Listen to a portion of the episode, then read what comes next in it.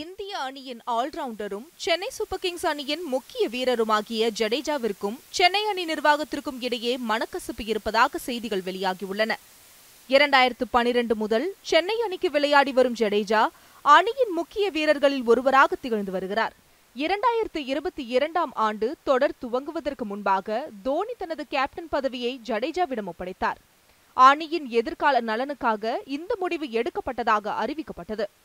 Champion என்ற அந்தஸ்துடன் களமிறங்கிய சென்னை அணி ஜடேஜா தலைமையில் சோபிக்க தவறியது.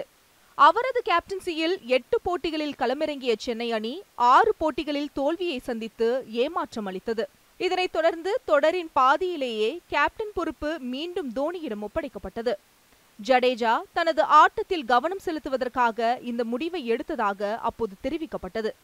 எனினும் இது அணி நிர்வாகம் எடுத்த முடிவு. அதனால் ஜடேஜா அதிருப்தியில் இருப்பதாக செய்திகள் வெளியாகின. ஜடேஜாவும் காயம் காரணமாக இரண்டாயிரத்தி இருபத்தி இரண்டு ஐபிஎல் தொடரில் இருந்து வெளியேறினார். இதன் மூலம் சென்னை அணிக்கும் ஜடேஜாவிற்கும் பிரச்சனை இருப்பது உறுதியாகியுள்ளதாக நெட்டிசன்கள் கருத்து தெரிவித்து வருகின்றனர். அடுத்த ஆண்டு ஐபிஎல் தொடரில் ஜடேஜா சென்னை அணிக்காக பங்கேற்பாரா என்ற கேள்வி ரசிகர்கள் மத்தியில் எழுந்துள்ளது. Santhosh news seven Tamil.